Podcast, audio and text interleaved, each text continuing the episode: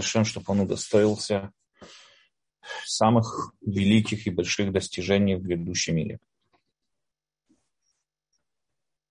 Пожалуйста, Рав Даниэль, можем начинать урок. Окей, okay, хорошо. Э, мы продолжаем с вами разбирать э, тему актуальности заповедей в наши дни. Э, смотрим через книгу, проходим это через книгу Рав Шимшон Рафаэль Ирш, книга называется Хурев.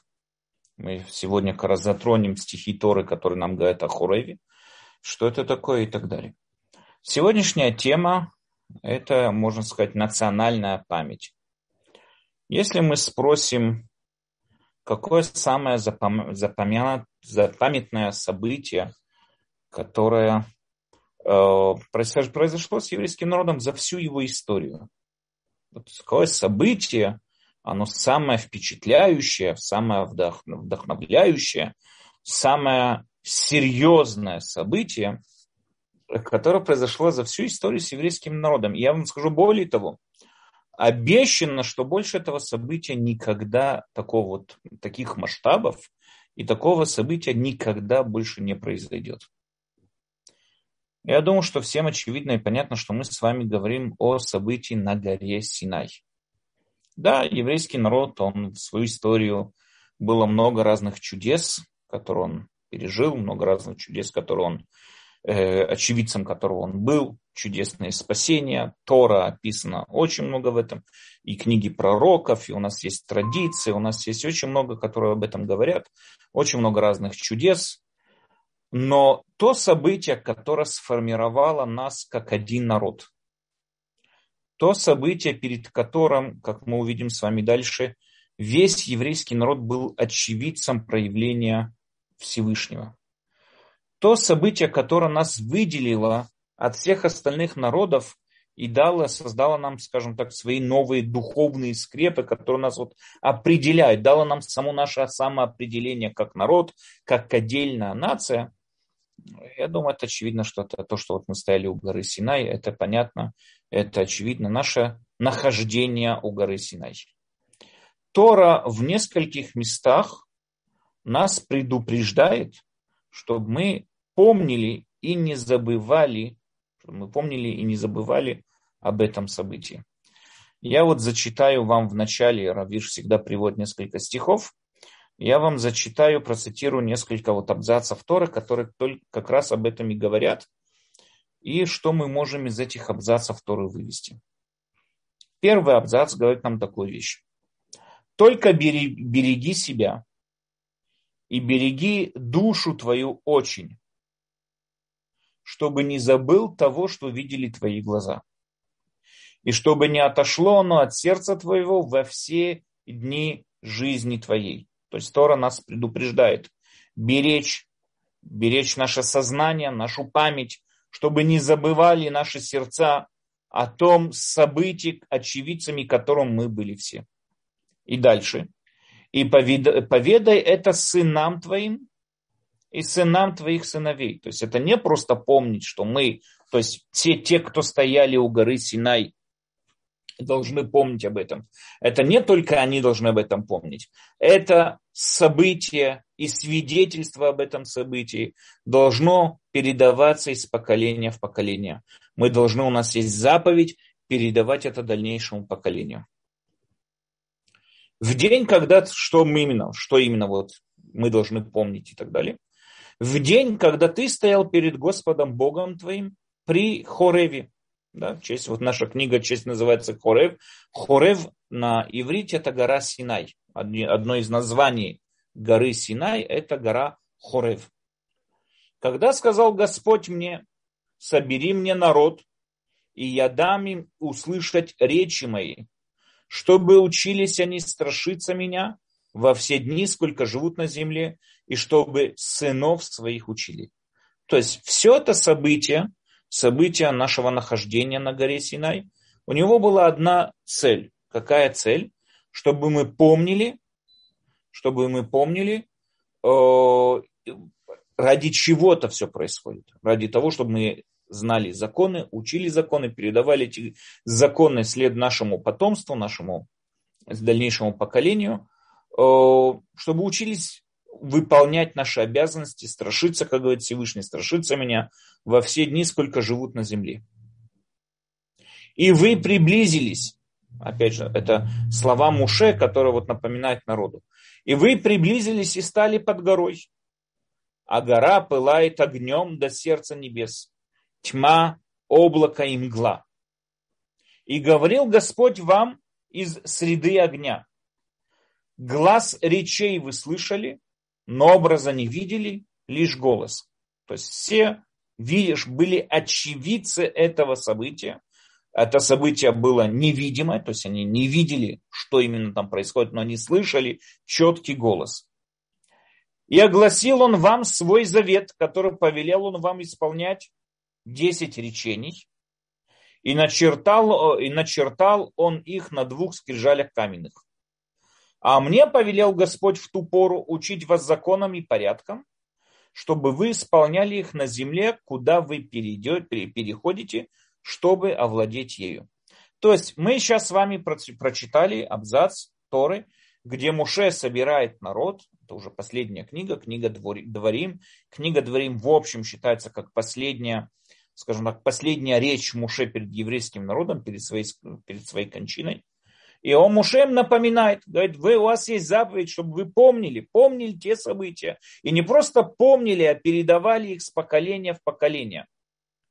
Почему это так важно? Почему именно эта информация так важна? Почему нам не надо нету заповеди. У нас есть заповедь в Торе, да, помните о выходе из Египта и так далее, но, но нет у нас других ситуаций, других событий, участием, участниками которых мы были, что вот мы должны вот так вот передавать это из поколения в поколение. Почему вот нахождение на горе Синай? Потому что, как мы с вами уже говорили, когда еще разбирали с вами смысл праздника Шавот и так далее, мы с вами говорили, что гора Синай в отличие от других народов, которые, скажем так, формировались вокруг каких-то территорий, еврейский народ формировался вокруг идеи. Если мы с вами заметим, э, в отличие от других народов, да, вот мы разбирали это, поэтому сейчас только вкратце скажу. Другие народы сформировались более не менее примерно в тот период времени, когда вот было вот массовое кочевание, да, переход народов от одной территории к другой территории. И вот приходили какие-то дикие племена, приходили какие-то племена, захватывали какую-то территорию. Э, и вот когда происходила огранная вот эта революция, каждые люди, кочевники, э, а, э, приходили на какую-то землю, обосновались на этой земле, обосновывались там, строили свою жизнь вокруг этой земли и так далее, и так далее. Там уже пошли свои общие интересы, торговые интересы, без, интересы безопасности, защиты других народов. Начали строиться какие-то страны, первые такие вот институты власти какие-то и так далее, и так далее, и так далее. То есть в основном и в дальнейшем вот эта вот защита этой страны, общие интересы объединяла группу людей в одну нацию, в один народ. То есть, если мы с вами проверим, в основном все народы, я не знаю, другие народы, э, которые не так, они в основном группировались вокруг каких-то земель, вокруг каких-то территорий. И в дальнейшем, так как эта земля и защита этой земли являлась для народов какой-то определенной духовной скрепой, э, объединяющей их все вместе, то есть вся культура их была вокруг этой территории, начала образовываться, мифы строятся вокруг этой территории. Это уже перестало быть просто землей, это стало их родина. Они здесь зародились, зародились, это родина, это как бы место, где вот родился сам народ и так далее, и так далее. Тем самым образом это уже э, мы с вами видим исторически, да, все эти древние народы, которые мы с вами читаем о них в Торе, которые мы читаем э, о древних империях, которые были в древних цивилизациях, в древних мирах, они все пропали без вести. Почему? Потому что приходили более крупные, более мощные империи, захватывали территорию. И как только захватывали территорию, народы, находящиеся там, они ассимулировались, они пропадали, они теряли свое самоопределение как отдельный народ и поглощались более крупными империями. Очень отличается от всего этого судьба еврейского народа. Во-первых, в самой Торе, если мы с вами заметим, Израиль нигде не называется страной еврейской страной или израильской страной, нигде. В Торе в основном написано, что это э, кнанийская земля или земля, которую я избрал для вас и так далее. Но нигде не написано, что это наша земля. Более того, мы с вами Тора, когда вот нам открывает, мы опять же это все подробно рассказывали, это вкратце вам пересказываю, Тора, когда открывает нам э, историю, биографию нашего отца, да, вот, зародителя, того, кто вот обоснов, основал всю эту идею монотеизма и основатель нашего народа Авраам. Тора пишет, начинается слов сразу же. Первое, вот его первая биографическая, вот, вот наша встреча с ним, Всевышний говорит ему, покидай свой родной дом, покидай свою родную страну, иди туда, куда тебя покажу. То есть Тора начинает нам историю с Авраама с того, что Израиль не является его родиной. Он не родился в Израиле, и он не жил в Израиле. Это не является его родина. И Авраам для Израиля был чужеземцем.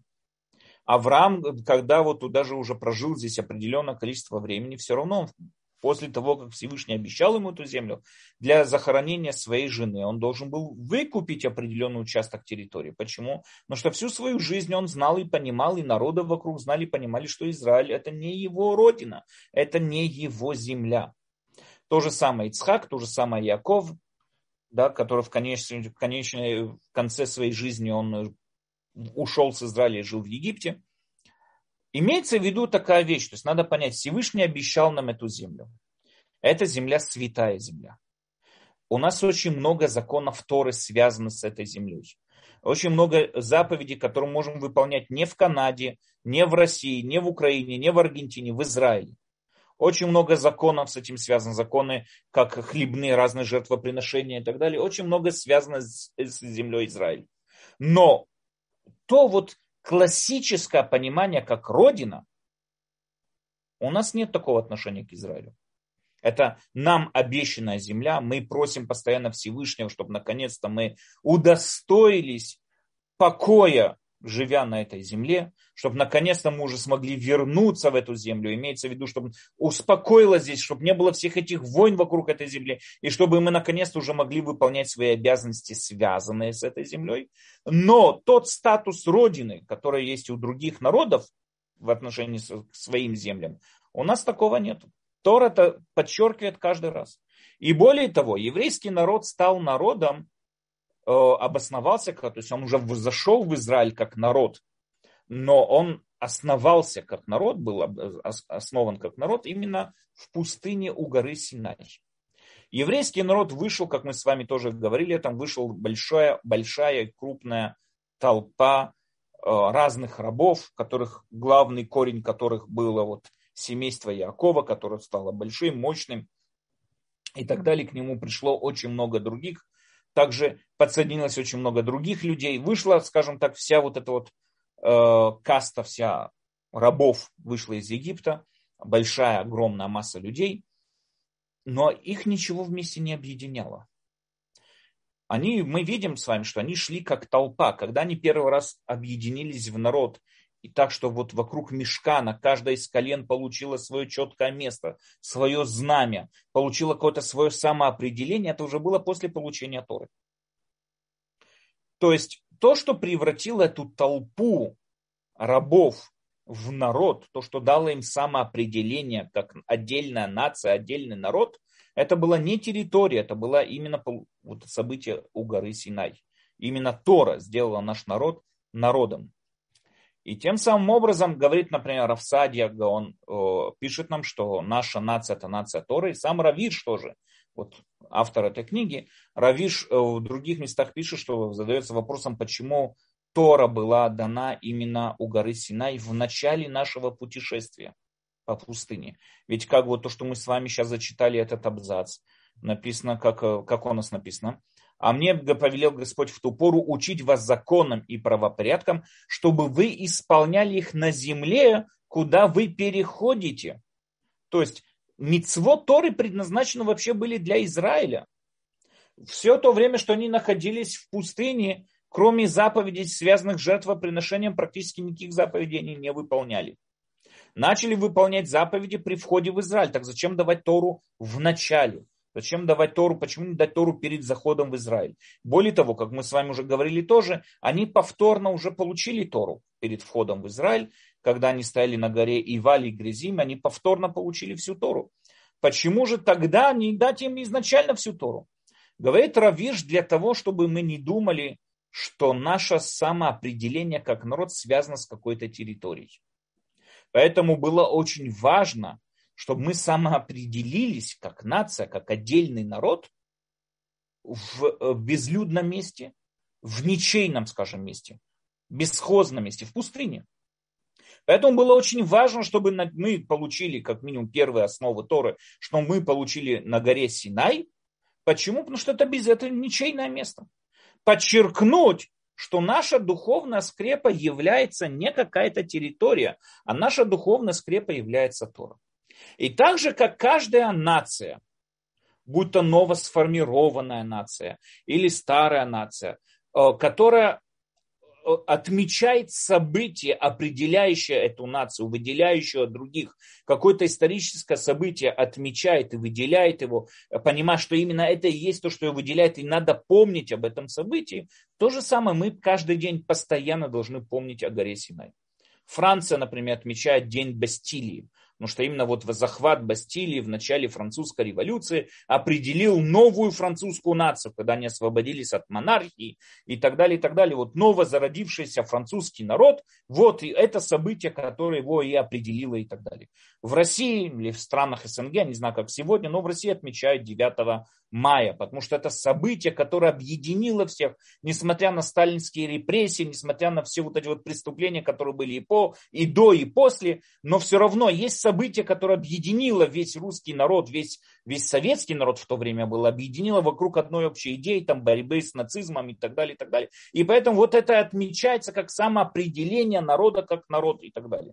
Мы с вами посмотрим, любой народ ищет какое-то историческое событие, которое вот его вот выделяет, его отмечает, чтобы о нем помнить постоянно, постоянно помнить. Почему? Потому что понимает, что именно это вот историческое событие его выделяет от всей остальной массы и тем самым образом дает ему какое-то самоопределение. Будь то день независимости страны, которые празднуют, будь то день какие-то там освобождения чего-то, день победы над чем-то, будь то день там Бастилии, как во Франции и так далее. Наша же духовная скрепа – это Тора. Наша нация – это нация Торы. И по, именно по этой причине мы выжили две тысячи лет нашего изгнания. Потому что когда другие народы поглощались, как мы сказали, уже более крупными империями, когда приходили более крупные и более мощные страны, их захватывали, терялась та духовная вот эта вот, та вот эта вот э, скрепа, скрепа, да, связь вот эта, которая связывала людей какой-то одной общей идеей. Она терялась. И каждый человек уже перестал быть народом, а он просто был индивидуальная личность, которая просто полностью ассимулировалась и поглощалась культурой более крупной империи, от нее ничего не оставалось. Наш же народ, несмотря на то, что две тысячи лет мы жили без нашей родины, без, без нашей страны, скажем так, без нашего национального дома. Мы были в изгнании, мы преследовались разными народами, истреблялись где мы только ни были, но мы продолжаем существовать как народ, как цельный, тот самый исторический народ. Мы продолжаем существовать. Почему? Потому что наша вот эта вот связь общая, то, что нас объединяет, это не территория, это идея. Какая идея служения Всевышнему? Это и есть та самая идея, которая объединяет нас всех как народ. И поэтому еврей, который, знаете, покинул Польшу и уехал в Йемен, я не знаю, более далеко, или в Индию, он всегда мог найти синагогу, он всегда мог найти там евреев. У них другие обычаи определенные могли быть. Они там по-другому чуть-чуть молились и так далее. Но в общем все митцвот выполняли одинаково. Суббота была, суббота как по всему миру. Тфилины одевали как тфилины, мацот кушали в Песах. Все везде и так далее. Еврей в любом месте ощущал себя дома, скажем, все то время, что была та община, живущая его уже принципами. Почему? Потому что нас не объединяла какая-то общая территория, а нас объединяла культура, нас объединяла духовная вот эта вот связь, идея, идея служения монотеизму. Именно поэтому Тора подчеркивает вот этот вот абзац, который мы с вами прочитали, Тора очень сильно подчеркивает этот абзац, что мы должны помнить, и не только помнить, а передавать это следующим поколениям, чтобы все помнили вот это вот событие, которое было. Почему? Потому что это и есть то самое, самое э, событие, которое определяет нас как народ, как, лид, как нация и так далее. Другой абзац в Торе тоже говорит такую вот вещь. Я опять же зачитываю. Эм, перевод, который я зачитываю, я его взял с сайта Тулдот и Шурум. Там есть перевод Торы на русский язык. Я часто, те, кто у меня находится в группе по WhatsApp, знают, я там э, э, публикую вопросы, ответы, очень часто беру туда текст. Так вот, это перевод просто с того сайта. Эти реки, написано так, изрек Господь всему, э, извините, эти речи, извините, эти речи, изрек Господь всему собранию вашему на горе, из среды огня, облака и мглы, глаз великий, непрерывный, и начертал он их на двух скрижалях каменных и дал их мне. Опять же, это Муше выступает. И было, когда вы услышали голос из, из мрака, и гора пылала огнем, то подошли вы ко мне, все главы колен ваших и старейшины ваши, и сказали вы, вот дал узреть нам Господь Бог наш славу свою и свое величие, и голос его слышали мы из среди, из среды огня. Сегодня мы видели, что говорил Бог с человеком, и тот остался живых. И ныне для чего нам умереть? Ибо пожрет нас этот великий огонь. Если будем слушать далее глаз Господа Бога нашего, то умрем. Ибо кто есть из всякой плоти, кто слышал бы голос Бога живого, говорящий из среди огня, как слышали мы, и остался бы жив. Подойди же ты слушай все, что скажет Господь Бог наш, и ты говори нам все, что говорит говорить будет Господь Бог наш, тебе, и мы услышим и исполним.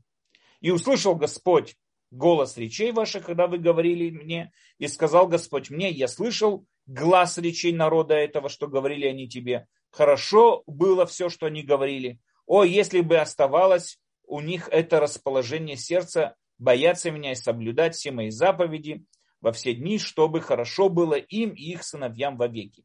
Иди и скажи им, возвратитесь с шатры ваши, с шатры свои, ты же здесь стой при мне, и я извлеку тебе всю эту, э, всю эту заповедь и законы и правопорядки, каким ты будешь учить их, чтобы они исполняли их на земле, которую я даю, даю вам во владение. Что здесь описывает этот абзац? Это был немного длинный абзац, я извиняюсь, но надо было его прочитать полностью. Что, о чем говорит нам этот абзац? Этот абзац открывает нам что-то новое. Этот абзац открывает нам что-то новое. Он открывает то, что мы уже, когда с вами на прошлом цикле разбирали вот основы, 13 основ веры Рамбама, одна из основ веры, мы с вами сказали, это пророчество. Пророчество, оно очень особая основа, и она очень важная основа нашей веры. Почему? Рамбам нам, как описал, вот то, что мы должны верить, во что мы должны верить. Всевышний – это сущность, бытие, находящееся за пределами пространства, времени, находящееся за пределами всей нашей реальности, которую мы можем представить. Все, что мы можем с вами представить, все, что существует, оно существует по причине того, что есть Всевышний, который на это влияет. Мы это очень э, подробно объясняли Э, на тех уроках, поэтому каждый, кто хочет более подробно, может опять же вернуться и услышать э, и услышать эти уроки на эту тему. Но во всяком случае, любая сущность, любая вещь, существующая здесь, источник ее является Всевышний. То есть получается, что любая реальность, которую мы себе можем представить, все, что мы можем говорить, это не Всевышний. Всевышний за рамками всех этих реальностей. Он влияет на это, но не является частью этого. Таким образом, когда мы с вами говорим о Боге, мы говорим о чем-то, что ну, уму непостижимо, что-то, что невозможно осознать, понять, э, что-то, что, о чем можно говорить. Мы даже не понимаем, о чем речь идет, когда мы говорим с вами о Боге. Э, также нам очевидно и понятно, что если Бог создал мир, а он, как мы говорили уже, активный разум, постоянно существующий совершенный разум, разуму не свойственно создавать вещи – которые неразумны. Поэтому если Всевышний создал этот мир, наверное, было какое-то намерение. Но вопрос тогда, как мы, люди, часть этой реальности, в которой мы с вами живем, как мы можем понять намерения, сущности, которые находятся за пределами всей нашей реальности, которые вообще у нас нет слов что-нибудь про него сказать. Ведь все, что мы можем сказать, мы говорим о величине, то есть о расположении в пространстве, большой, маленький, где он находится. Можем говорить о времени, но мы не можем ничего сказать о том, что находится за пределами пространства и времени. У нас даже нет слов, словесного запаса, который может это что-то определить и что-то объяснить. Если мы используем какой-то словесный запас, это, это, это смешно, потому что о нем мы ничего сказать не можем. Представьте себе, вот, допустим, э, создание, двухмерное создание, вот я тоже люблю такой пример. Представьте себе двухмерное создание, которое живет в двухмерном мире, и у него вот двухмерное понимание. Как он может сейчас кому-то объяснить трехмерное пространство? Наше пространство. Никак. Что он ему скажет? Это, это очень большое двухмерное пространство. Нет, у него нет никакой возможности объяснить, что такое трехмерное, потому что ну, тех людей нет даже сознания понимать, о чем идет речь. Тех созданий, да, тех букашек, я не знаю, что мы там скажем, нету даже создания, сознания понимать, что такое трехмерное. Тот, кто живет в двухмерном. Как мы можем говорить, как тогда мы, живущие в трехмерном пространстве, плюс еще измерение времени, трехмерным, скажем, реальности, как мы можем говорить о чем-то, что выходит за рамки Э, всех этих измерений, который является причинностью всех этих измерений и выходит за рамки всех этих измерений. У нас нет даже словесного запаса. Как мы можем тогда претендовать на то, что мы знаем, какие у него намерения? Откуда это берется такая вот вещь? Как, она может, как мы можем говорить об этом, что мы знаем, какие у него намерения? Именно это звено связывает пророк то, что вот здесь написано в Торе. Моше и был тем самым посредником.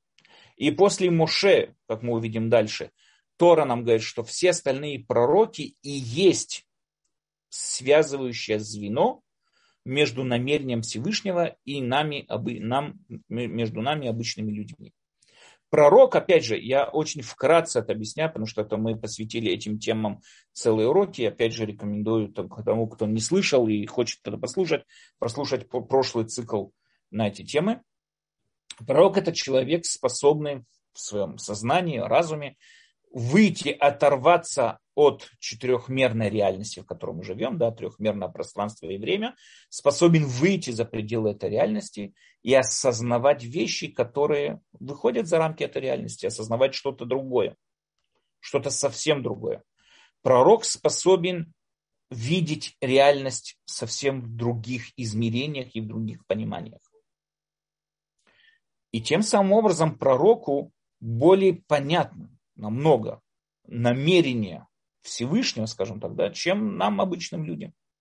Потому что он довел себя до такого состояния чистого разума, абсолютного разума, по мнению Рамбама или по мнению Кузари, потому что к нему, по мнению Рабию Далеви, потому что к нему обратился сам Всевышний, или как по мнению Рамбама сам человек достиг этого уровня. Но этот человек, это не просто очень умный человек, это человек совсем другого строения ума человек совсем другого строения восприятия. Он воспринимает все совсем в других измерениях.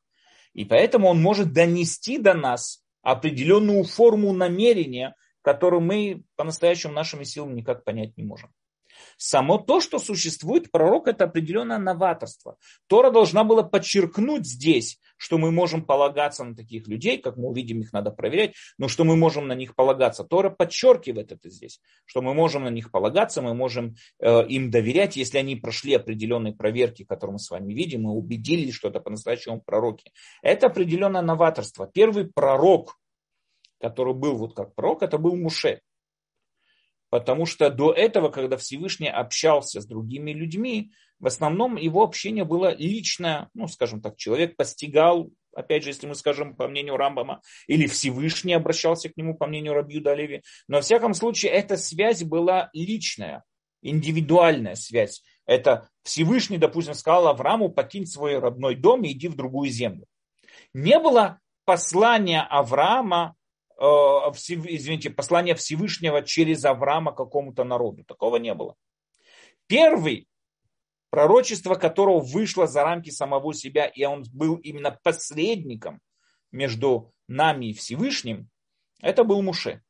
Это был первый. Поэтому он считается пророком всех пророков. Он был первый человек, дошедший до вот этого вот э, состояния того, что вот он может быть посредником между э, намерением Всевышнего и нами, людьми, поэтому его прочество нас обязывает и так далее, и так далее.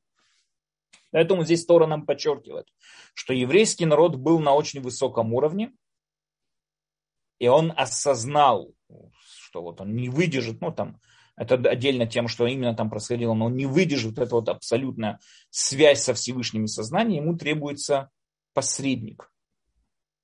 И Всевышний согласился с этим, сказал Муше, хорошо, будешь ты посредником между мной и народом.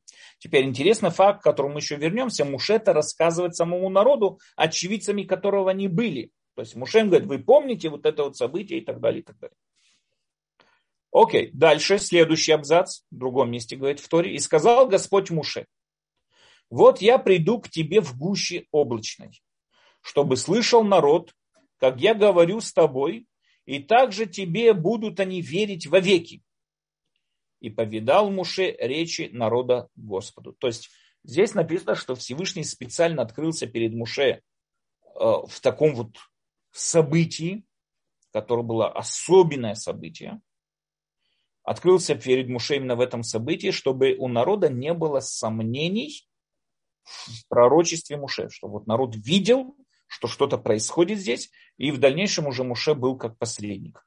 То есть именно поэтому и было такое громкое, мощное событие, которое вот описывает Тора о, о, о ее же получении на горе Синай. Окей. Следующий абзац.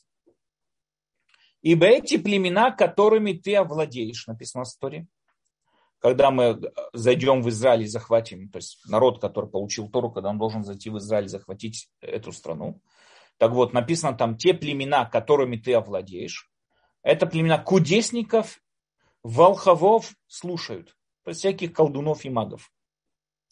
Ты же не такое дал тебе Господь Бог твой. Пророка из твоей среды, из братьев твоих, как я поставил тебе, Господь Бог твой, его слушайте. Извините, как я, запятая, поставил тебе Господь Бог из, из братьев твоих и так далее. То есть, говорит Муше, такие же пророки, как я, будут в дальнейшем у вас тоже. И их слушайте. Не каких-то магов, не каких-то кудесников, а именно пророков.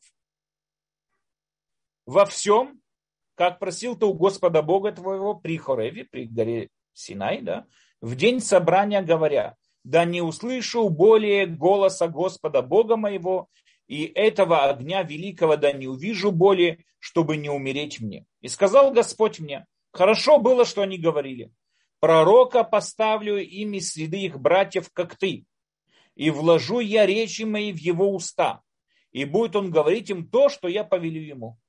И будет человек, который не послушает слов моих, какие он говорить будет от имени моего, я взыщу с него.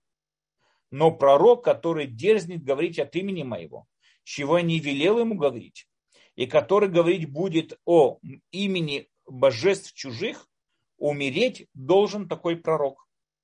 А если скажешь сердце твоем, как узнать нам слово, которое не говорил Господь, что говорить будет пророк от имени Господа, и не сбудется слово, и не наступит это, это и есть слово, которое не говорил Господь. Дерзостно говорил его пророк, не старшись его. То есть здесь, в этом абзаце, Тора нам открывает еще одно, один определенный элемент. Говорит нам Тора, во-первых, что у нас будут пророки помимо Муше. То есть был Муше, Муше скончается, будут дальнейшие пророки. Пророчество это будет нормальная связь между Всевышним и людьми, и нами, обычными смертными людьми. Это будет нормальная связь. Теперь, э, у нас есть заповедь слушаться того, что сказал пророк. Но если мы видим перед нами лжепророка, а как мы знаем, что это лжепророк? Нам сейчас опишется Тора, то есть его, то, что нам говорит Тора, его пророчество не сбылось, во-первых, мы увидим в каких это условиях. Второе, он пророчествует, э, пророчествует от имени божеств чужих. То есть пришел пророк и говорит, вот Венера пришла ему во сне и сказала, что сейчас надо делать то-то и то-то. Там Посейдон, Нептун, Марс и все остальные вот эти вот пришли, ему начали свидетельствовать о том, что вот надо делать то-то иное, мы можем смело, не можем, а обязаны умертвить этого человека, потому что он уже пророк, и мы не должны его бояться. То есть это стопроцентный лжепророк. И здесь надо понять такую вещь. Разница между пророком и лжепророком очень тяжело уловить ее. Лжепророк, опять же, пророк, надо каким-то образом проверить, что перед нами по-настоящему пророк находится. Когда перед нами, как мы можем это проверить? Э, то, что написано здесь в Торе, и Рамбам это приводит тоже в своих законах, пророк должен сказать что-то конкретное, хорошее, что сбудется, так, чтобы мы могли это проверить. Не через 60 лет, через 60 лет там будет он, нет, а должен сказать конкретно, через пару дней, в таком-то месте, то-то и то-то, мы должны так, чтобы мы могли это проверить. Надо заметить такую вещь. Мы, у нас очень много, знаете, вот если вы читали когда-нибудь гороскопы или и разговаривали с какими-то там колдоватями, э, э, гадалками и так далее, в основном все, что они говорят, это очень так расплывчато. Очень, если каждый, кто читал когда-нибудь там, э, не знаю, там пророчество Нострадамуса, очень расплывчато какие-то. И в будет, войдет какой-то большой туман, и погасит там какие-то огни. Почему? Потому что когда пророчество очень, ну, то, что я пытаюсь донести, очень расплывчато, его можно надеть на любое событие. Его можно очень легко объяснить. А, вот, вот, видите, вот это то, что он говорил. Вот, вот именно как раз про это идет речь. А, вот видите, вот это и так далее. У людей есть такое свойство, что если они в что, во что-то убеждены, они во что-то верят, какую-то идею, они насильно в своем сознании пытаются эту идею перевести в реальность и вот сказать, вот это то, что происходило, это то, что есть, то, что было и так далее. Например, если в каком-то гороскопе написано, что сегодня, там, не знаю, Водолей сегодня встретит себе своего друга, там, не знаю, так как там Марс пересекается с э, Венерой, Водолей сегодня, там, не знаю, встретит себе нового друга. И ходит вот этот водолей, и он ищет себе новых друзей, никто на него не обращает внимания, никому он не нужен, он ходит грустный, ждет, чтобы это наконец-то сбылось. И вдруг, когда он сидит на скамейке, к нему там подбегает какой-то щенок. И что там просто, о, вот, вот про это и сказано. Вот сразу, у него рассознание, у человека здоровое сознание, о, вот про это и сказано. И он как бы, грубо говоря, он насильно подводит реальность под свою веру. Поэтому, если вы хотите быть удачным пророком, скажем так, первое, что вы должны сделать, это написать какую-то книгу пророческую, где очень много непонятных вещей, очень много непонятных описаний, э, которые можно просто надеть на любое событие, которое происходит.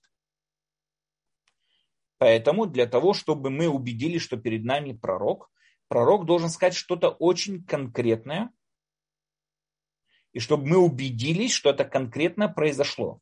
Который час, на котором месте, с которым человеком произойдет то-то и то-то, должен это сказать три раза. И если мы видим, что это сбывается, конкретно все, что он сказал, мы проверили это, о, сейчас мы можем уже предполагать, что перед нами находится пророк. Но надо понять еще одну такую вещь. Мы с вами это увидим более подробно, когда будем разбирать Равирша еще более подробно, надо понять еще одну такую вещь. Пророк, от пророка требуется быть достойным человеком. Пророк это не просто какой-то Петя, Вася, которого ударило током на работе, и он там сейчас пророчествовать начал. Нет, это с пророком не связано. Пророк это человек, который очистил свое сознание и разум от всех своих предрассудков, заинтересованностей. Это максимально объективно мыслящий человек. Это есть пророк. Для этого требуется, чтобы у человека были надменные качества, чтобы его знание Торы просто было удивительно, чтобы его понимание происходящего в этом мире было абсолютное. То есть мы, пророк это должен быть какой-то особенный человек. Если мы убедились, что его знания в Торе большие, то есть по-настоящему он знает.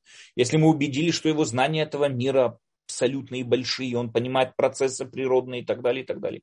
И если мы убедились, что он работает над своими качествами, у него надменные, исправленные качества, то есть это человек, которого называем э, праведник, тогда, тогда здесь уже можно становиться задуматься, вполне может быть, что это пророк. Но если это приходит какой-то знаете, ну, недостойный человек, который ведет себя недостойно, и знания у него не такие вот особенные, и ничем не выделяется из толпы, кроме своего пророческого дара. Знайте на месте, что этого человека можно убить без каких бы то ни было сомнений. Он не пророк. Он не пророк. Пророк не может быть пророчество просто так, у кого-то, где-то. Такого быть не может. Это не пророк. Дальше, еще один абзац, который я зачитываю. Это уже последний абзац. Если встанет в твоей среде пророк или сновидец и даст тебе знамение или чудо, и явится знамение или чудо, о чем он говорил тебе, чтобы сказать, пойдем вслед же за божествами иными, каких, как, каких вы не знали, и будем служить им, не слушай речей того пророка или того сновидца, ибо испытывает вас Господь Бог, чтобы знать, любите ли вы Господа Бога вашего всем сердцем вашим и всей душой, и всей вашей душой. То есть, даже приходит какой-то человек и создает удивительное чудо.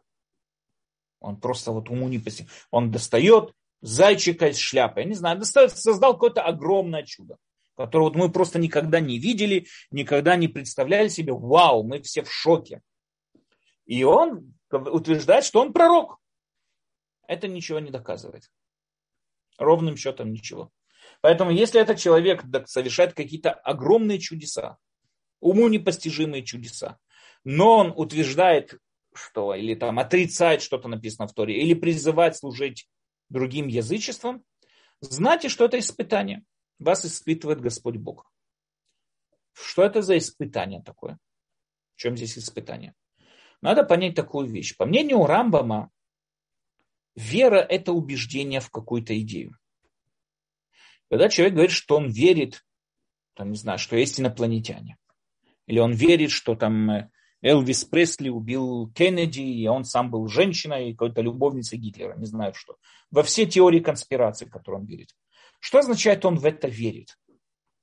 У нас есть знание, то, что в народе называется знание, и есть вера. По-простому, знание – это очень узкий круг информации, в котором нет никаких сомнений. У меня, во всяком случае, в этом нет никаких сомнений. Я знаю, что это так. Здесь никаких сомнений у меня нет. Но вера – это все то, что выходит за пределы вот этого вот узкого круга информации, и я в это просто убежден, что это так. Это убеждение может быть имеет огромный диапазон. То есть я могу быть убежденным в том, что я завтра найду потерянный кошелек, или я могу быть убежденным в том, что на улице сейчас жарко, или могу быть убежден, что там через месяц будут выборы. Что бы это ни было, диапазон моей убежденности очень большой. Но вера означает то, что я в это убежден, в эту вот информацию. Я в нее не просто думаю, что это так или нет. Это просто сомнение. Я убежден, что это так. Разница между знанием в том, что в знании я не убежден. Я знаю, что это так. Здесь у меня нету никакого пробела в знаниях. Вера – это что-то, что выходит за пределы этого. Я могу сказать, смотрите, я верю, что это так. Тем самым образом, да, вот, например, мы с вами приводили такие примеры, вот, когда разбирали это все в прошлом цикле, мы приводили примеры вопроса Дэвид Юма, да, один из известнейших шотландских эмпирицистских вот этих вот э, философов, который задал вопрос, что если мы с вами проверим, никто никогда не видел причины следственной связи. Никто никогда не видел таких вот последствий, как индукция. Никто этого никогда не наблюдал. Мы видим какие-то события происходящие, и мы их связываем в своем сознании причины следственной связи. Я вижу, как мальчик ударил по мячу, и мяч куда-то полетел. И я в голове строю себе разъяснение этого события тем, что мяч полетел, потому что мальчик ударил по мячу. Но я никогда не видел причины следственной связи. Это мои догадки, что они существуют. Опять же, более подробно мы это разъясняли э, в прошлом цикле. Я пытаюсь это как бы более кратко объяснить для того, чтобы дойти до главной цели. Таким образом, откуда тогда мы берем это в основу? Ведь э, причина следственной связи – это основа всей науки. Как мы можем на это полагаться, если никто никогда ее не видел? Тем более Дэвид Юм был эмпирицист, который утверждал, что только наблюдения могут быть основой знаний. А, причинно-следственной связи никто никогда не наблюдал. Опять же, мы видим разные события, которые объясняют причинно-следственной связи. Но никто, не, но никто никогда не видел причинно-следственной связи. Отсюда приходит понятие вера. Мне очевидно, что это так. Я живу в мире, где мне очевидно, что это так. Это без... Мне понятно, что каждый раз, когда я произвожу какое-то действие, это действие имеет какие-то последствия. Можно задать какой-то философский вопрос, кто сказал, что они между собой взаимосвязаны, ведь ты никогда не наблюдал эту взаимосвязь. Но мне очевидно, что это так. И поэтому, когда на улице холодно, я одеваю куртку. Когда на улице идет дождь, я беру с собой зонтик. Почему? Потому что мне понятно, что вода, если я попаду под дождь, я намокну. Кто сказал? Потому что мне это очевидно и понятно, что существуют причинно-следственные связи. Но мы с вами видим, что это тоже называется вера. Это не знание, это мое доверие, мое убеждение, что это так. То же самое говорит Рамбам и по отношению, по отношению к Торе, по отношению к Всевышнему, по отношению... Мы должны верить и знать. То есть мы должны знать, что есть Бог. Должны быть убеждены. Это есть вера. Я убежден, что есть Бог. Но что это означает, что я убежден? В чем разница между информацией, когда я сомневаюсь или я убежден? Разница огромная. Если я по-настоящему в этом убежден, я веду себя соответственно с этим. Я привел пример. Так как я убежден, что если я зимой выйду без зонтика на улицу под дождь, я промокну. Я убежден в этом. Почему? Вчера промок, позавчера промок. Может быть, сейчас нет. Может быть, сейчас вода получит какие-то определенные другие свойства, я не знаю. Но я убежден, что все-таки я намокнусь, намокну. Поэтому я беру с собой зонтик. Почему? Потому что я в это убежден. То есть мое убеждение требует от меня каких-то действий. Требует от меня что-то. То же самое, моя вера во Всевышнего, мое знание в том, что существует Всевышний, требует от меня то, что я верен этой идее, даже если я сталкиваюсь с какой-то ситуацией, которая вот, ну, уму непостижима. Прилетает какой-то человек на драконе и говорит, нет, нету Бога. Все равно я должен верить в Бога. Это означает мое, вот моя вера, что я верю и убежден в существование Всевышнего, даже если сейчас я наблюдаю какое-то событие, которое как бы опровергает это. Чем больше я верю, тем меньше я зависим от этих событий. Поэтому иногда написано в Торе. Вполне может быть такая вещь, что придет какой-то уму непостижимый колдун, маг какой-нибудь, колдун какой-нибудь, который начнет что-то колдовать, и это наше испытание. Остаемся ли мы верны Всевышнему, или мы бежим за разными погремушками. Этот колдун достал зайчика из шляпы, значит, все, и он сказал, надо поклоняться Посейдону. Будем поклоняться Посейдону. А тот разрезал свою системку на две части и сказал, что нету Бога, значит, нету Бога. Это показывает нам нашу веру. Достаточно ли какого-то такого события короткого, чтобы мы потеряли свою веру? Это наше испытание. Но мы должны знать простую вещь какие бы чудеса ни создавал человек, как написано в истории, какие бы события мы ни наблюдали, если результат этих событий приводит нас к отрицанию заповедей Торы или отрицанию Всевышнего, эти, это, ну, грубо говоря, лже-события. Мы не должны ни в коем случае впечатляться этими событиями. Потому что наше убеждение и вера во Всевышнего должна превышать все. По мнению Рамбам это очевидно и понятно, потому что рационализм, мое рациональное сознание выше, сильней намного всех тех событий, которые вот происходят, наблюдают, и всех тех чудес, которые могут быть. Дальше. Э, за Господом Богом вашим следуйте, и Его бойтесь, и заповеди соблюдайте, и голоса Его слушайте, Ему служите, и Его держитесь. То есть это и есть богобоязненность. Что такое богобоязненность, мы как-то с вами тоже говорили, это не то, что человек, э, знаете, там, рассказывает про Зушу, по-моему, всегда про него такие странные рассказы рассказывают, что он шел как-то по улице и спрятался под корыто, и там люди его искали, где-то нашли его под корытом, поднимают, говорят, Зуша, что ты здесь делаешь? Он говорит, я Бога испугался. Я не знаю, как это, какой диагноз можно поставить в данном рассказе про Зушу. То есть это с Богом, с богобоязненностью это никак не связано. Что такое богобоязненность? Это когда я не нарушаю его слова. Я не нарушаю запрет Торы. Это называется «я Бога боюсь». То есть я не нарушаю слова Всевышнего, его запреты, приводимые в Торе. Не потому что я боюсь его наказания.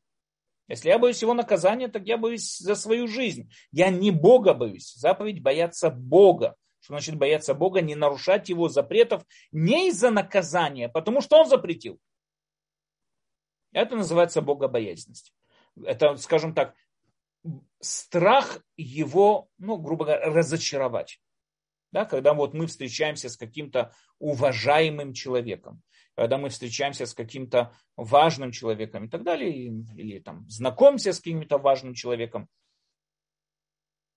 нам очень важно его не разочаровать чтобы он был о нас хорошем, ну, скажем так, впечатлении и так далее, не разочаровать его. Мы боимся прям его разочаровать.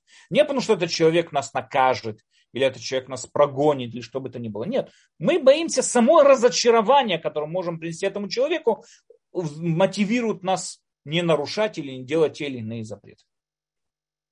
Поэтому, когда мы говорим, что такое вот за Богом, за, как нам говорит Тора, Э, Господа Бога э, вашего, всем все, э, извините, да, чтобы знать, любите ли Господа Бога и так далее, за Господом Богом вашим следуйте, его бойтесь. И дальше говорит Тора, что значит бойтесь? И заповеди его соблюдайте, и голоса, и голоса его слушайте, и ему служите, и его держитесь.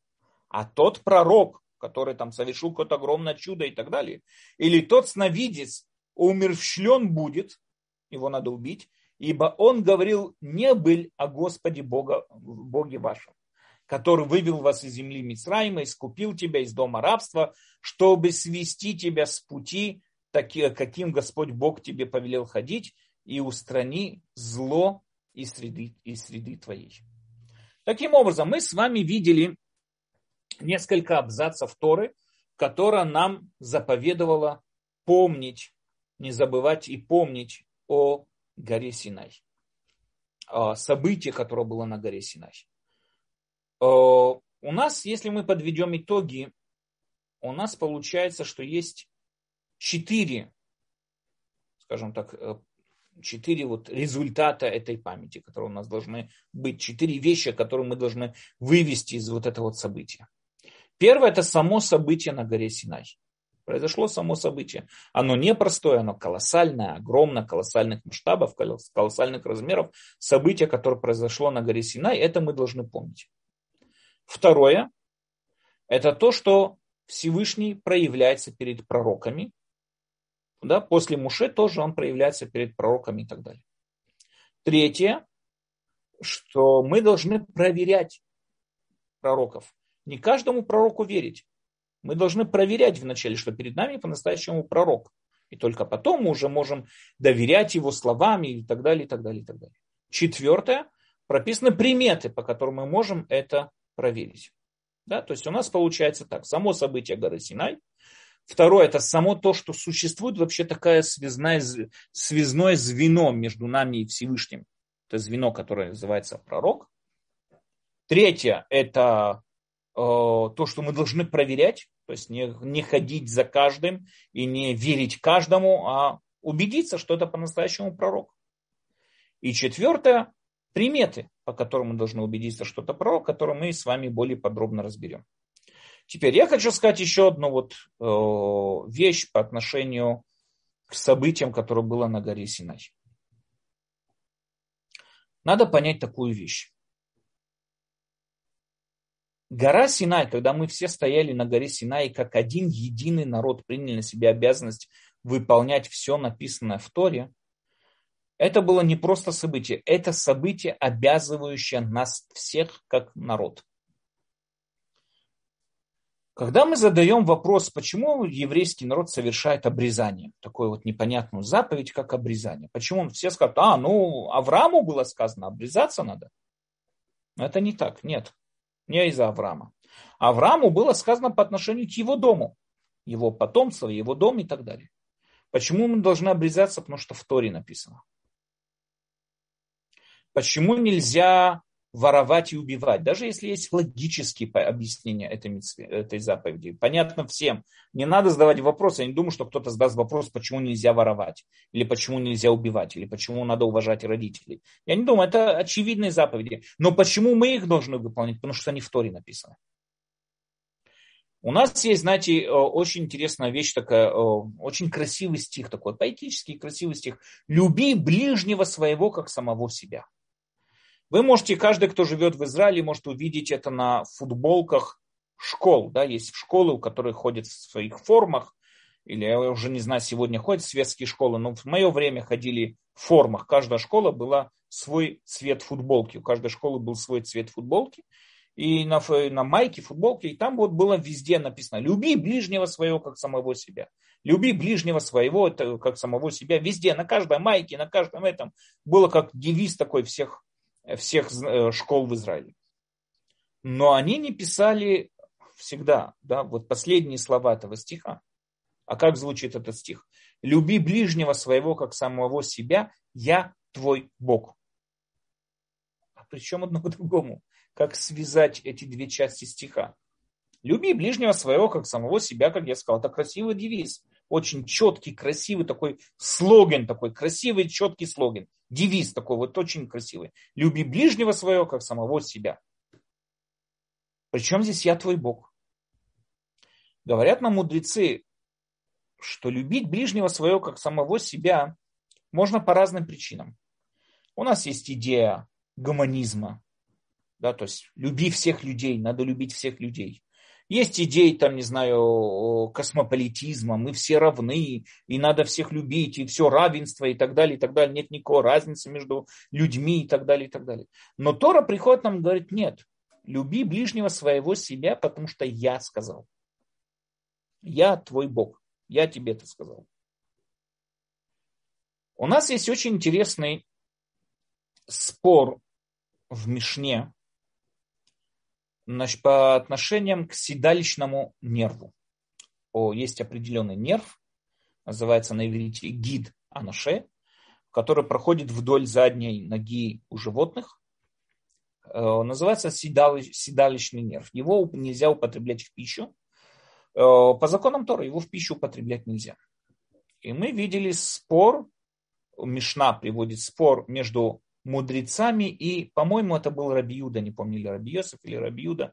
По-моему, это был Рабиюда. Спор между мудрецами и Рабиюдой по отношению к этому седалищному нерву. Существует ли этот запрет э, у некошерных животных?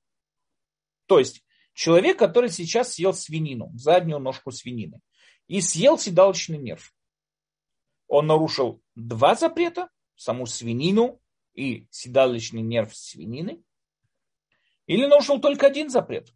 Сколько жертв ему приносить надо, если он это сделал случайно? По мнению Раби Иуды, э, по мнению Раби Иуды, он нарушил э, два запрета. Во-первых, он съел некошерное животное, а во-вторых, он также еще съел седалочный нерв. Потому что запрет седалищного нерва, седалищного, седалищного нерва, существует также и у некошерных животных тоже. Мудрецы с ним спорят и говорят, нет. Седалищный нерв касается только кошерных животных. У некошерных такого запрета нет. Можно употреблять корову, которая правильно была забита, которая э, правильно была, проверили, что в ней нет никаких там проблем с точки зрения э, законов кашрута, и надо там, не, достать из нее вот этот вот седалищный нерв. Это почему? Потому что у коровы или у овцы или там у любого другого кошерного животного есть такой запрет. У некошерных животных такого запрета нет. Приходит Рабьюда и говорит им, говорит мудрецам в Мишне, я приведу вам доказательства, что седалищный нерв, запрет седалищного нерва существует также и у запрещенных животных. Какое доказательство? Говорит Рабьюда очень просто. С какого момента был запрещен седалищный нерв? С того момента, когда мы знаем в книге Берешит, Яков боролся с ангелом, как описывается там, это надо тоже понять все это, весь этот рассказ, что именно там было, много разных комментариев, но во всяком случае он боролся с кем-то, тот ударил его по ноге, и Яков с того момента хромал. И написано в Торе, и с того момента сыны Якова перестали употреблять седалищный нерв. Окей. Но свинину и можно было кушать. И крокодила можно было кушать, и бегемота. Могли кушать любое животное. Но седалищный нерв они не имели права употреблять. Значит, если они зарезали какого-то верблюда или убили какого-то бегемота и хотят его сейчас съесть, все равно седалищный нерв ему употреблять нельзя. Значит, отсюда, говорит Рабьюда, я вижу, что седалищный нерв относится также и к некошерным животным. У них тоже существует запрет на седалищный нерв. На это пришли мудрецы и говорят, все хорошо ты сказал и объяснил. Но мы, еврейский народ сегодня, не употребляет седалищный нерв не из-за той повести, которая была с Яковом, а потому что это записано в Торе. Тора запретила нам. Кроме той повести, в Торе, там дальше, когда приводятся законы кашрута и так далее, приводятся законы запрета седалищного нерва.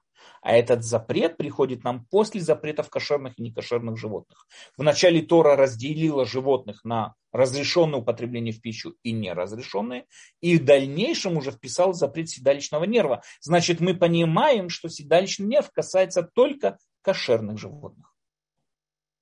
Рамбам, видя эту мишну, то, что я сейчас объяснил весь этот спор, комментирует и говорит, здесь мудрецы сказали величайшую вещь все, что нас обязывает с точки зрения нашей обязанности перед Всевышним, это все, что произошло с момента того, как мы стояли на горе Синай.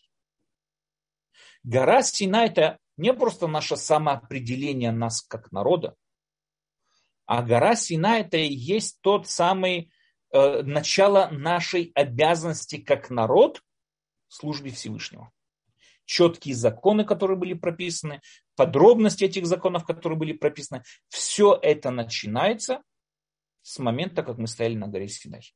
Поэтому само это событие горы Синай, она имеет очень важные последствия, как мы с вами видим. Во-первых, она определяет нас как, сам, как народ, как отдельный народ. Мы не китайцы, не украинцы, не русские, не белорусы, не еменцы. Мы евреи.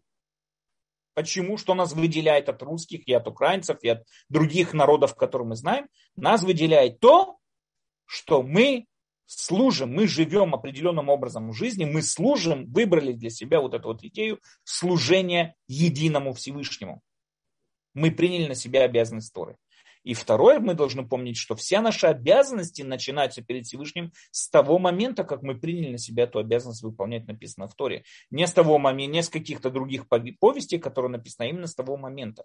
И поэтому, например, семь заповедей, касающиеся сынов Ноаха. Там тоже у них запрещено воровать, запрещено убивать, запрещено там употреблять э, э неубитое животное в пищу и так далее. Да, у них это тоже запрещено, но мы это выполняем не потому, что им запрещено, а мы это выполняем, потому что для нас отдельно это запрещает Тора. То есть это и есть событие нашего самоопределения как народ и так далее.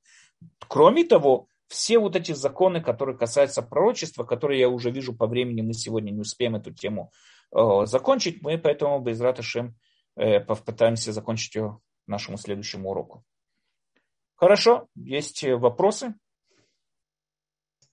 Спасибо огромное, Рав Даниэль. А, есть поднятая рука, Мирьям. Да, пожалуйста. Мирьям, есть возможность включить микрофон. А, так, пожалуйста. Тогда Геннадий. Геннадий, добрый вечер. Эревтов, шалом. А скажите, пожалуйста, вот по поводу кошерных, некошерных, я помню, что еще Новых, когда брал на ковчег, то там, а, по-моему, разное количество. То есть нечистых а, надо было, но ведь э, разделение между чистыми и нечистыми было дано гораздо позже. То есть вот да, как он узнавал... Он брал чистым и нечистым, как там написано, для жертвоприношения. Они еще не запрещались ему в пищу. Он мог кушать и крокодила, и носорога, и кого угодно. Но в жертвоприношение Нох приносил чистых и нечистых для жертвоприношения. Но а как он различал? Был, существовал, но запрета употреблять в пищу не было. А, понятно. То есть, Поэтому он а, взял а, больше. Как, Поэтому он взял он, больше. Да. Э, как он чистых. различал? Если само понятие чисто Это очень хороший вопрос. Это очень хороший вопрос. По-настоящему очень многие комментаторы об этом говорят, что как он именно сам мог отличить, как он мог знать. Э, это очень древний вопрос по-настоящему. Он там даже есть такие, которые говорят, что чудо было тому, что они к нему сами приходили в определенном количестве. Есть которые говорят, что ему да, Всевышний дал какие-то приметы чистого, нечистого. Но во всяком случае э, в пищу запрета употреблять их не было. То есть нечистых, я имею в виду. То есть можно было был очень голодный, он мог бы скушать э, там, тигра. Ему это, mm может быть, идите, знаете, поэтому у нас нету единорогов, потому что он был голодный, я не знаю. Но, во всяком случае, употреблять их в пищу запрета никакого не было. И поэтому то, э, то что брал чистых вдвое, ну, в семь раз больше, это потому, что надо было для жертвоприношений. Тогда раба. Спасибо вам, Геннадий, за интересный вопрос. Далее нам пишут на YouTube-канале, но это не вопрос, но хотим, чтобы вы разъяснили. Нам пишет Сергей, люби ближнего своего, как э, тебя любит Всевышний. Ну, можно сказать, как э, люби ближнего своего, как я люблю пиццу. Можно сказать все что угодно. Э, в Торе написано люби ближнего своего, как самого себя. Это то четко, четкое определение. Потому что как меня любит Всевышний, я объясню просто, как меня любит Всевышний, это, знаете, зависит от точки зрения. Это если вы спросите кого-то угни, там, депрессивного человека, который там такой угрюмый ходит и так далее, он уверен, что его никто не любит. И поэтому, какой, как мы ему можем сказать, люби ближнего так же, как тебя любит Бог. Он уверен, что Бог его ненавидит. Но себя он любит, это без сомнения. Я не думаю, что есть какой-то человек здравомыслящий, который себя не любит. Себя человек всегда любит. Поэтому есть что-то, что подручно, с чем мы можем ориентироваться заповедовать, люби ближнего, как тебе сказал Бог, э, как любит тебя Бог, эм, это, это тяжело проверить, это не что-то подручное. Это надо вначале понимать по-настоящему, до какой степени тебя любит Бог. Найти, осознать любовь Бога в этом мире. Это одна из очень непростых вопросов.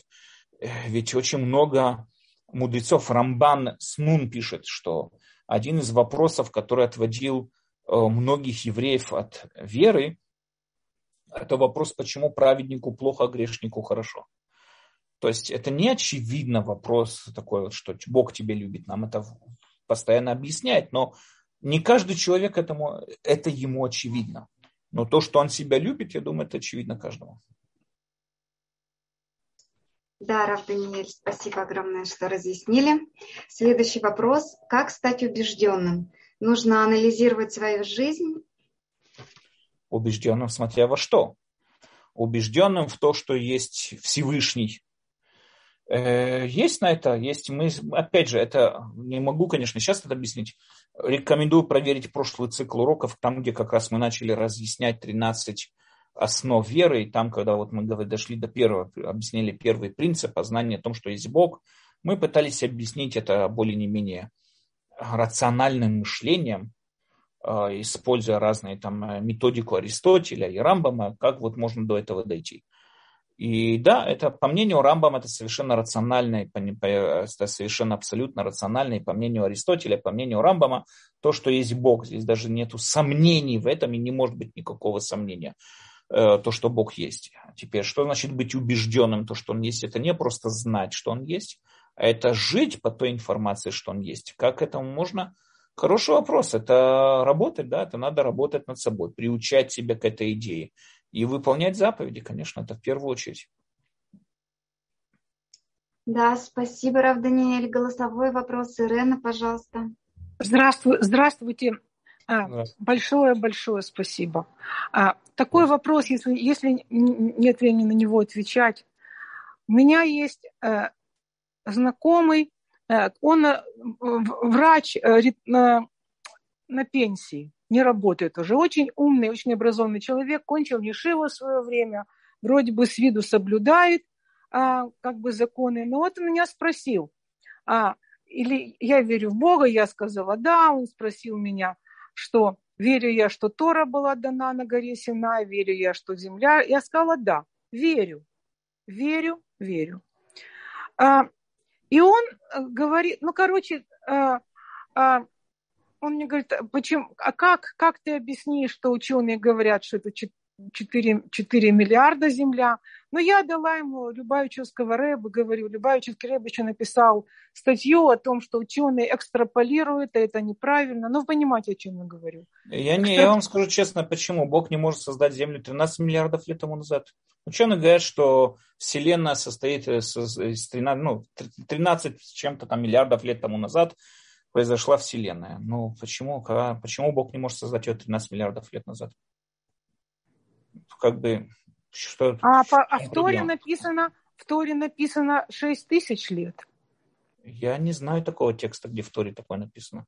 Ну, я знаю, в Торе написано, что Бог создал мир. Это я знаю. Я мир, знаю, мир, мир, написано, что он создал его за 6 дней. Вопрос, что такое 6 дней, это другая тема. Я знаю, да.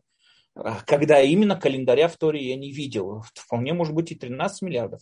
У нас есть традиция, вы правильно говорите, что у нас есть традиция тому, что приводится Мидра, что вот есть традиция, что миру 6 тысяч лет. Примерно, ну скажем так, более не менее примерно. Вопрос, откуда начинается точка исчисления? Из чего именно исчисляется? Если мы с вами возьмем в основу того, что это исчисление с того момента, как человек приобрел разум и сознание и выделился просто от каких-то там приматов и стал, вышел на путь Homo sapiens стал там, человеком, способным осознать и принять Всевышнего, это примерно по науке тоже происходит 6 тысяч лет тому назад. Это и есть точка нашего отчета. Но я, мне не мешает, что Вселенная была создана 13 миллиардов лет. То есть вы, вы такое допускаете?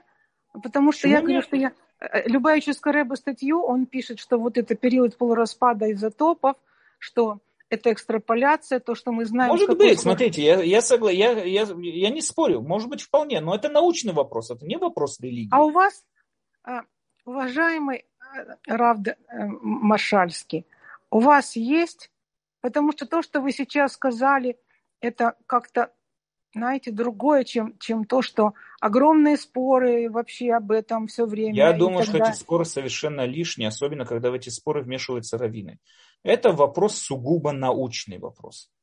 Наука пускай решает, сколько времени существовала Вселенная. Это вопрос науки. Я знаю, что сколько бы Вселенная не существовала, будь то 13 миллиардов лет, будь то 3 дня или будь то 100 миллиардов лет, ее создал Бог. Это то, что я знаю. Это моя вера. Это то, что я верю, что источник всего это Бог. Когда он ее создал, в чем он ее создал, где он ее создал. У нас есть очень много комментариев, э, которые говорят о том, что Вселенная создавалась многоэтапно, и она не была создана за шесть дней сразу же, а именно то, что описывает Тор, это само процесс зарождения Вселенной. Поэтому, опять же, это и допускает и все научные теории, которые есть, и все научные теории, которых нет. Надо понять простую вещь. Наука занимается одним. Наука, я вам, знаете, я часто привожу такой пример. Представьте себе, мы с вами видим, наблюдаем, как автомобиль двигается с пункта А в пункт Б. Допустим, он едет там с одного города в другой. Я задаю вопрос, почему автомобиль двигается с пункта А в пункт Б? Можно прийти и сказать, потому что в пункте Б живут родители этого водителя, и он едет их навестить. Ответ, правильно. Второй придет и скажет, нет, потому что водитель жмет на газ, это приводит к тому, что горючее вплескивается в двигатель, и там начинают двигаться поршни, и автомобиль двигается. Здесь спора нету. Мы просто говорим о разных аспектах, мы говорим о разных ракурсах того, что здесь происходит. Наука ни в коем случае не занимается тем, что создала Вселенную. Наука занимается Вселенной. Что происходит в Вселенной и так далее. Религия занимается Богом. Религия занимается тем, что стоит за пределами науки, за пределами Вселенной. Занимается Богом. Я прихожу и говорю, что да, всю эту Вселенную создал Бог. Приходит наука, говорит, он ее создал 13 миллиардов лет назад. Хорошо, это не мой вопрос. Придет то, что вы говорите, Любавический Рэби приходит и говорит, что, что мир там какие-то распады и так далее. Вполне может быть, я это тоже не спорю. Пускай с этим поспорит наука. Такое, тогда, да, Рав Маршальский, вы, так, не буду говорить, что вы самый умный, но для меня то, что вы говорите, ну, сам, самое убедительное.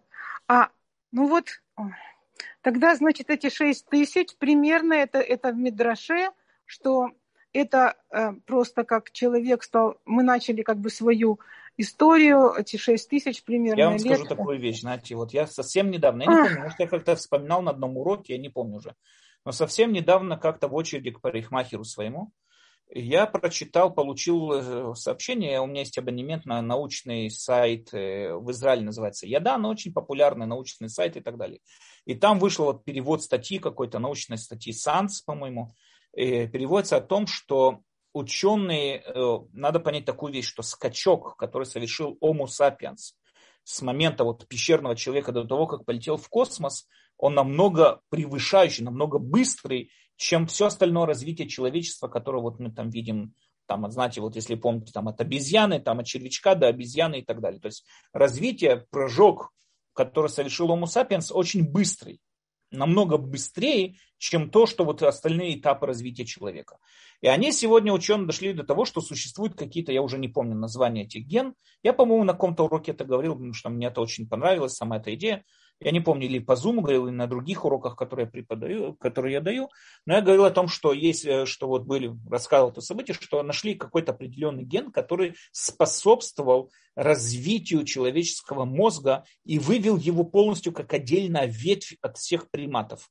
Когда они начали, знаете, регрессивно проверять, то есть идти назад, проверять, когда именно этот вот ген произошел вот этот скачок, всплеск этого гена, они не могут объяснить до сих пор, почему вдруг он произошел. Но когда именно произошел всплеск этого гена, они дошли примерно, что это от пяти с половиной тысяч лет назад до шести тысяч лет назад. То есть wow. человек, можно сказать, образовался именно в этот период времени. С этого и начинается наша точка отчета. Вполне может быть. А почему мы не отчитываем до? Ну что надо понять такую вещь. Если, э, значит, мир, который существовал без живых, без жизни, без, без того, кто его воспринимает, это был бесцветный мир. Ведь цвет – это наше ощущение, запах – это наше ощущение. Это как мозг расшифровывает вот эти вот феромоны и так далее. Если мы с вами представим галактику без людей, всю Вселенную без людей, она не имеет никакого цвета она не имеет никакого шума, не имеет никакого запаха. Потому что это все не существует в природе. Это как наш мозг расшифровывает. Что такое шум? Да, это вибрация воздушная, которая ударяется в барабанную перепонку, и мой мозг ее расшифровывает. Поэтому говорит, например, известный британский э, философ Бретон Рассел сказал, что когда сосна падает в лесу и нету ни одного живого создания, которое могло это воспринять, сосна упала в тишине. Она не создала никакого шума, она создала вибрацию, но это не шум. То же самое, если нету людей, нету цвета на земле, нету запаха, нету всего этого нет. Нету, самое главное, нету того восприятия, что что-то есть, так как нету людей, которые могут это воспринять. Поэтому, когда Тора описывает нам создание мира, она, я так предполагаю, это мое предположение, я просто как говорю, что оно начинается с точки отчета того, как зародился тот самый разум, который может это все понять.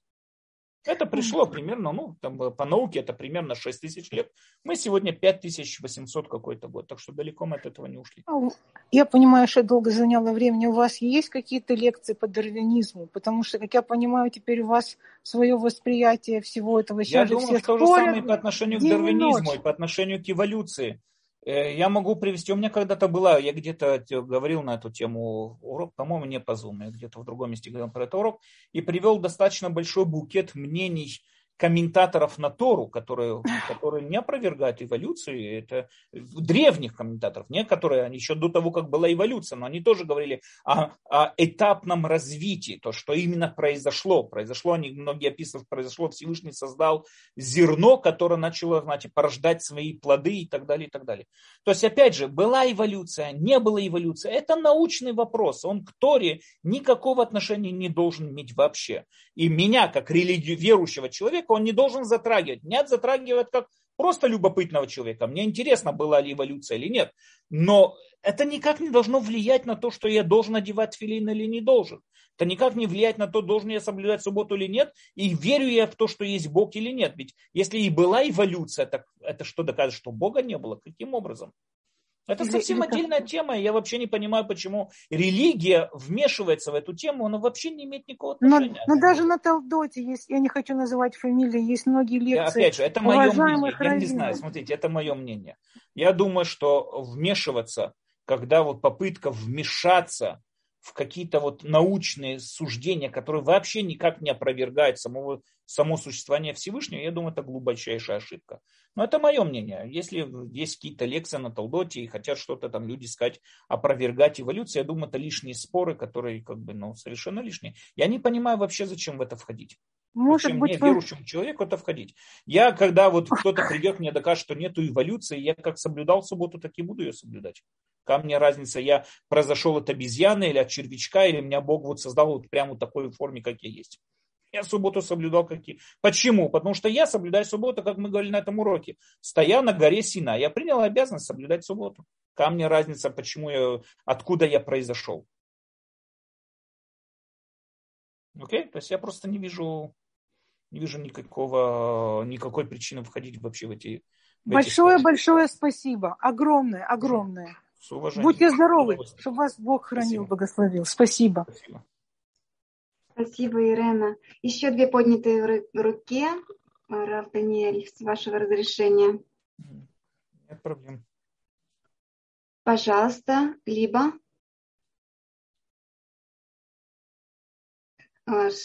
Слышно да. меня сейчас? Я да, прекрасно слышно. очень прошу прощения. Две ремарки к Водорав, если позволите. Киэлев Шаним Байнеха Кием Этмоль. Поэтому мы 6 тысяч, 6 дней недели, поэтому мы говорим 6 тысяч. И втор... я хочу ваш вопрос. Э, ну, хорошо, это вопрос, откуда мы их отчитываем. Да, То, что мы можем найти разные намеки в Торе, это вполне может быть. Откуда мы их отчитываем? 6 тысяч, с какого момента? Второе, и второе ремарка тоже, простите, что Всевышний создавал и разрушал, и поэтому все это написано взор, есть такой взор. Я, честно скажу, не очень его понимаю, не видел никаких комментаторов, что значит Всевышний создавал и разрушал, так зачем их создавать, если что... разрушал? Нет, ну есть... Есть, я знаю, я знаю, есть, я знаю. Да, я знаю такой я взор, хотел... просто для меня он проблемный, ну, как бы я его не понимаю, поэтому я, я его не понял.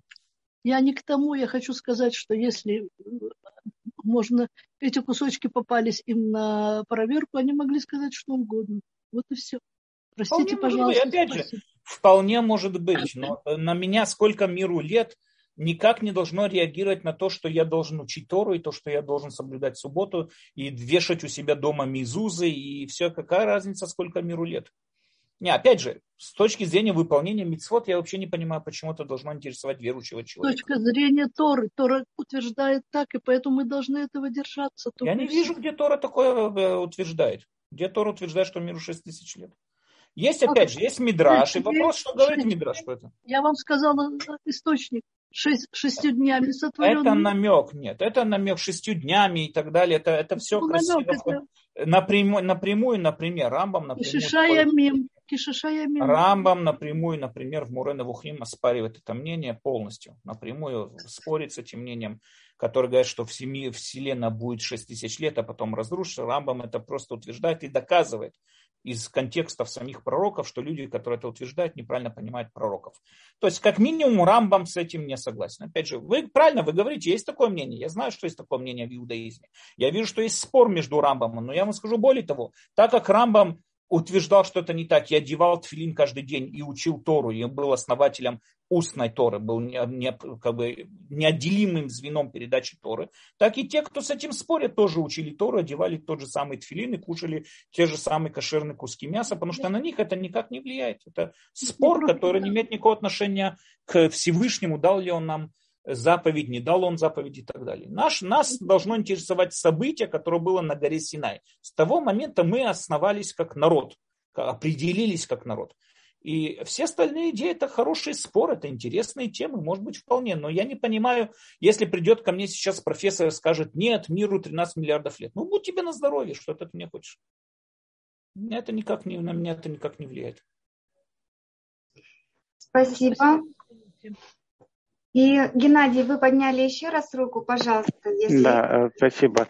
Раз пошел вопрос э, про науку и религию, вот, и мне всегда было непонятно, и это я на этом спотыкался, когда значит, э, доходил до момента в книге «Бытие», Берешит, что вот сотворил Господь твердь, и светильники на тверди, это, я так понимаю, э, Солнце, Луна и звезды, и воды над твердью. Что такое эта твердь и что такое эти воды над твердью? Если, допустим, размер Вселенной по тем же самым оценкам около 13,8 миллиарда световых лет, до так называемой поверхности последнего излучения, то что такое тогда вот эти вот твердь и э, воды над твердью? Я Спасибо. Скажу, когда-то вот сегодня как раз говорил на эту, я вам скажу такую вещь. Почему мы читаем Мигелат Шира Ширим, да, песнь песен, в субботу, которая выпадает на Песах, на этом есть, мне кто-то сказал, 17 ответов. Почему мы читаем Мигелат Эстер в Пурим, на это есть только один ответ. Почему?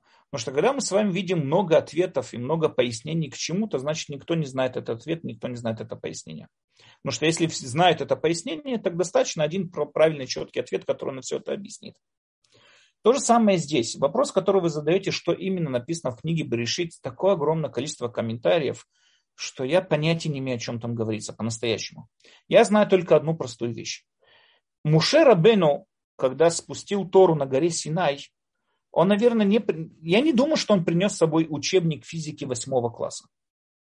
Я не думаю, что Тора объясняет нам какие-то физические процессы, какие-то объяснения. Я не думаю, что это вообще ее цель.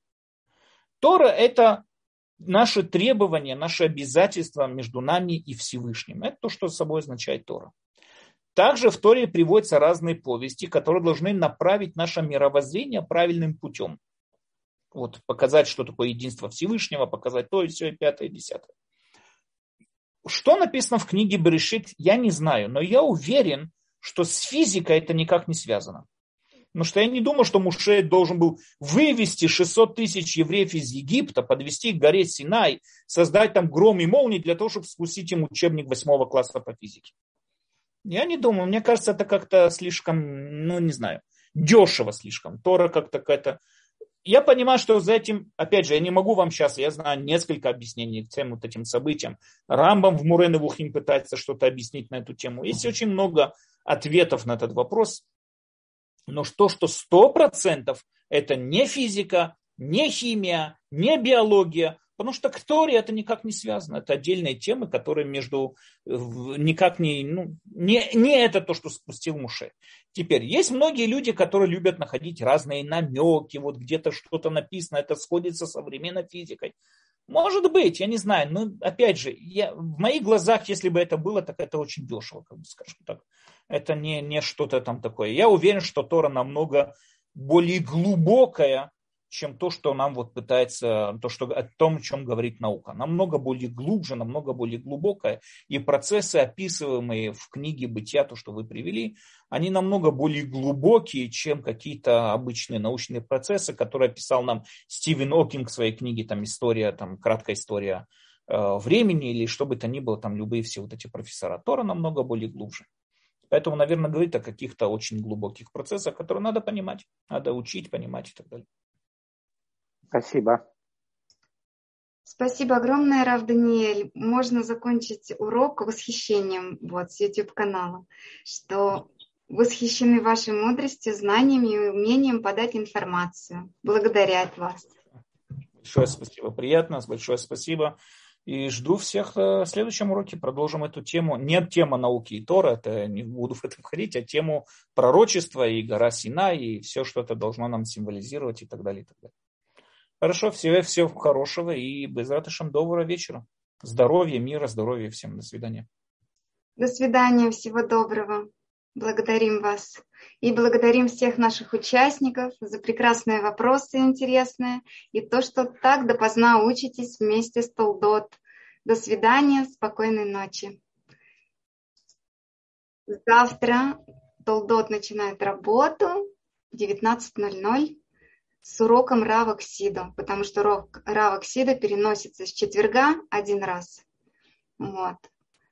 Поэтому будьте внимательны, следите за анонсами. Ну, я вам сейчас все это сказала. Да, до встречи в 19.00.